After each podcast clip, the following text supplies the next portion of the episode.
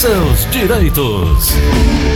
Direito trabalhista em destaque, doutor Edivaldo Lima. Bom dia.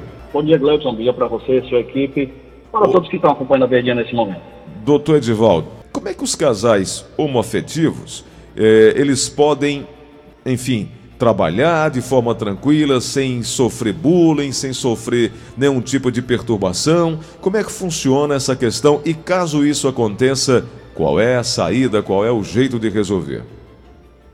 Bom, os casais homoafetivos, eles conquistaram esse direito de casal homoafetivo não por lei, porque o nosso Congresso Nacional, toda vida que o tema vem para ser solidificado e de trabalhar uma lei que regulamente essas relações, eles se esquivaram. Então, o Supremo, no julgamento de 2011, deu direito a esses casais de serem reconhecidos como relações de afeto e assim gerar todas as garantias civis, dentro delas as relações trabalhistas também. Então, dentro dessa situação, se determinada empresa tem uma pessoa que tem o seu casal homoafetivo, seja dois homens ou duas mulheres, elas terão que ser respeitadas o que se tem que ver nessa relação trabalhista não é o casal homoafetivo, e sim a qualidade profissional que aquela pessoa vai prestar àquela empresa. Então, diante desta situação, é uma relação normal, ela não deve vir com preconceito e outros gêneros da situação, porque a empresa pode até gerar um crime e ela, dentro de uma relação processual, ter que ter uma indenização altíssima aí por conta de uma condenação. Então, é uma relação normal esses funcionários, eles têm direito de colocarem os seus companheiros como dependentes em planos de saúde, todas as garantias geradas normalmente. Doutor, eh, me fala uma coisa, como é que fica a questão dos empregados, dos colaboradores? Eles podem participar dos eventos das empresas? Eles podem eh, eh, se sentir como convidados nesses eventos? Ou como é que funciona essa relação? Olha, Gleison, essa relação também é normal, desde quando a pessoa não se sinta coagida de levar o seu companheiro, ou aquela mulher levar a sua companheira para determinado evento da empresa, é tranquilo, pode levar. Os funcionários geralmente hoje são bem tranquilos quanto a essas relações, esse preconceito ele já foi maior, essa demanda já chegou bem mais na Justiça do Trabalho em razão do preconceito. Hoje já não chega tanto. Então, diante dessa relação, as pessoas conversam abertamente, desde quando isso não venha a ser motivo de chacota, como a gente diz, ou o próprio bullying, é super tranquilo. Então, as pessoas têm que se dar por conta que ali por trás tem um profissional. Muitas das vezes, esses profissionais eles não revelam seus relacionamentos homoafetivos por medo do preconceito, mas determinadas empresas elas estão dando até prioridade na, na contratação de pessoas homoafetivas. Por quê? Porque é uma oportunidade, é um momento que aquela pessoa, até por conta do preconceito, ela acaba se dedicando mais ao seu emprego para ter destaque e assim ter uma promoção e manter o seu vínculo empregatício. E quando a empresa descobre, ela trata isso normalmente. Ô doutor, eh, mudando um pouco de assunto, é, uhum. mas permanecendo dentro da linha trabalhista, o que fazer se o empregado demitido comparecendo ao sindicato ou ao Ministério do Trabalho, à Delegacia Regional do Trabalho, para homologação da rescisão trabalhista, se ele se negar a receber as verbas devidas, o que é que acontece? Olha, Gleison, o sindicato ele tem esse parâmetro legal, mas não existe mais aquela obrigatoriedade que existia na lei. Aquele funcionário após um ano de empresa existia a obrigação legal da homologação ser feita pelo sindicato. Hoje já não existe essa imposição.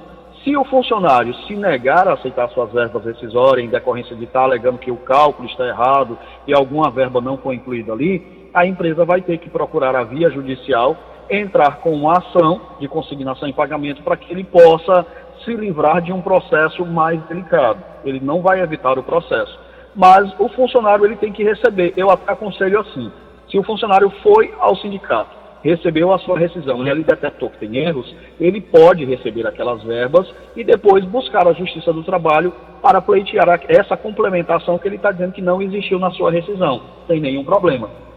Entendi. E agora uma pergunta que é recorrente, muita gente faz: qual é o prazo para recebimento do trabalhador de uma rescisão trabalhista? Quanto tempo a empresa tem para fazer esse pagamento?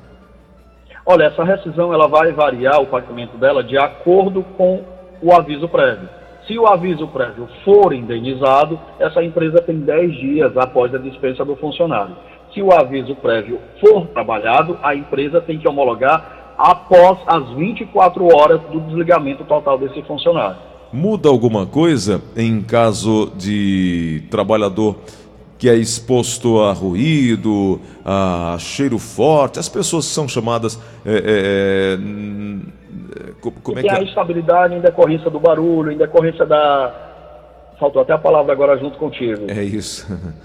é, que chamada, no caso da aposentadoria, são enquadrados é, na aposentadoria especial frentistas, motoristas de ônibus, é, essas pessoas que lidam com essa área, é, é, com produtos químicos, com ruídos. É, a insalubridade. A, a insalubridade. Isso é algo que diferencia na relação ou não? Olha, Gleison, quando essa pessoa ela vai ser desligada da empresa, ela tem que fazer aquele exame médico para que ele possa ser desligado e dizer assim, olha, da forma que eu entrei, eu estou saindo, ou se adquirir alguma doença característica dessa relação de emprego, eu possa pleitear uma indenização na Justiça do Trabalho. Porque a regra é, o funcionário entra com a sua saúde em bom gozo e deve sair com a sua saúde em bom gozo. Ele pode adquirir alguma mazela é, em decorrência dessa relação de trabalho? Pode ela é passiva de indenização? Nem todas. Ela tem que estar ligada intimamente a essa relação empregado-empregador. Então, esse exame médico ele é aconselhado quando se vai fazer o desligamento desse funcionário, para que a empresa possa comprovar se houver uma relação processual e dizer, olha, o funcionário saiu com as mesmas características que ele chegou. Ele está gozando de boa saúde e não existe indenização aqui. Entendi. Doutor, tem uma pergunta chegando aqui na linha da Verdinha. Alô, quem fala? É o Hélio. Diga lá, meu amigo Hélio, qual é a pergunta? A pergunta é o seguinte: eu trabalhei em uma empresa é, durante três anos.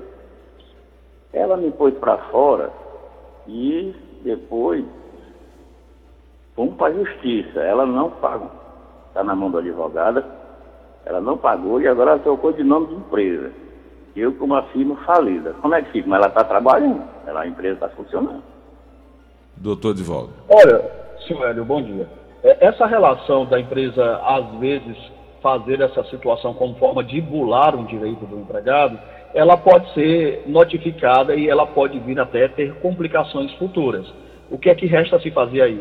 É a advogada do senhor Hélio provar para o juiz que, olha, essa empresa mudou de nome em decorrência deste processo ou de outras relações que está existindo e ela não querer indenizar, mas a empresa é a mesma empresa. Ela só mudou o nome de uma forma fantasia, ou se até mesmo mudou o CNPJ da empresa, mas ela permanece no mesmo estabelecimento, ela permanece exercendo as mesmas atividades, a justiça vai entender que aquilo ali é uma fraude contra credores, nesse momento o trabalhador, e vai chamar essa empresa para relação. Até mesmo, às vezes, é, esses empresários utilizam laranjas, né? utilizam a esposa, os filhos, os irmãos, como forma de se esquivar das suas obrigações trabalhistas. Aí a advogada, com certeza, com sabedoria, vai saber informar ao juiz e pleitear essas indenizações com sucesso. Perfeito. Doutor Divaldo, é, qual é a quantidade de horas extras permitidas para o funcionário de um condomínio, por exemplo?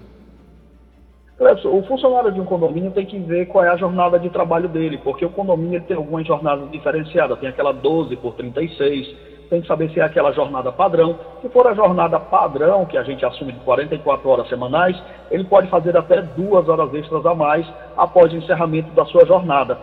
Então tem que saber qual é a jornada que ele exerce dentro do condomínio. Então tem que olhar esse caso, né? Agora, Exato. geralmente os porteiros eles têm uma jornada diferenciada. Então, em decorrência dessa diferenciação, o sindicato pode até ter uma norma específica para a categoria e permitir um acréscimo a mais. Agora, um detalhe: as horas extras ficam incorporadas ao salário ou não? Se elas forem habituais, sim. Se elas forem só esporadicamente, não. O John do Castelão pergunta sobre as férias de quem recebe salário mínimo. Em caso da pandemia, há alteração? Não. Até eu lembro, dois ouvintes me ligaram tirando uma dúvida a respeito do que a gente falou semana passada do 13 terceiro, que o 13 terceiro desse ano vai ser pago de acordo com o que o funcionário recebeu. Eu esclareço, como esclareci, e se alguém tiver dúvida, as empresas, quando suspenderam os contratos de trabalho e esses funcionários receberam ajuda do governo federal, ou seja, a empresa pagou determinado pela suspensão, pagou 30% e o governo pleiteou o restante. O que vai ser calculado é o que a empresa pagou. A ajuda que o governo federal deu, por muita gente nem teve sacrifício no seu salário, não vai ser contabilizado a nível de 13 terceiro. Então, se a empresa pagou só 40% do seu salário e o governo pagou 60%, vai ser contabilizado para os cálculos do 13 terceiro só os 40%. A ajuda do governo federal não entra para essa base de cálculo do 13º. Entendi. Uma outra pergunta que está chegando aqui para nós pelo 3261 1233, 3261 1333. Como proceder caso o empregado abandone o emprego? É a pergunta do Lúcio e é um colaborador dele que acabou fazendo isso. Ele disse que já publicou no jornal e esse trabalhador ainda não compareceu. Olha, Gleison, essa publicação ela costuma não ter muita validade em sala de audiência quando o funcionário vai atrás dos seus direitos eu aconselharia ele mandar uma carta com aviso de recebimento também, até como uma forma de chancelar e dar crédito ao abandono de emprego. Ele também procure saber se esse funcionário não está ausente em decorrência de algum motivo de doença ou até mesmo, em último caso, se ele não veio a falecer. Então, o AR com aviso de recebimento é um complemento a essa publicação no jornal para que ele possa ter validade e não ser condenado a verbas trabalhistas indevidamente. Ok. O o ouvinte diz assim: no caso de a empresa alegar falência e eu não tiver os documentos da rescisão por não encontrar mais o escritório, não saber mais a sede da empresa, eh, e eu quero evitar problemas no futuro, o que é que eu posso e preciso fazer? Glauco do Modubim está perguntando. Ora, Gleison, como ainda fica um pouco difícil essa relação processual, porque a empresa tem que ser notificada desse processo que vai ser ingressado na justiça. Então seria bom que ele procurasse um advogado e procurasse meios, pelo menos, para identificar aonde essa empresa se encontra. Não identificando, pode vir uma citação por edital? Pode, mas fica bem complicado, porque a empresa não vai aparecer para exercer o seu direito de defesa. Mas diante dessa situação, se ele não tem o desligamento da empresa, é bom que ele procure a Justiça do Trabalho, porque para todos os defeitos esse contrato de trabalho está aberto e ele está gerando defeitos tanto na linha trabalhista como também na previdenciária. Ele precisa fazer esse desligamento, nem que ele entre com o processo só para fazer o desligamento dessa empresa. E o juiz dizer que essa empresa não foi encontrada para se manifestar nos autos e a justiça fazer o desligamento desse contrato de trabalho. É isso. Doutor Divaldo, por hoje, muito obrigado. Deixa seu contato aí para quem quiser mais informações a respeito da relação trabalhista. Ok, Gleison, me encontro no 085 988 91 7007. Esse também é meu WhatsApp, fique à vontade, procure seus direitos, que com certeza a Justiça do Trabalho está aí para amparar.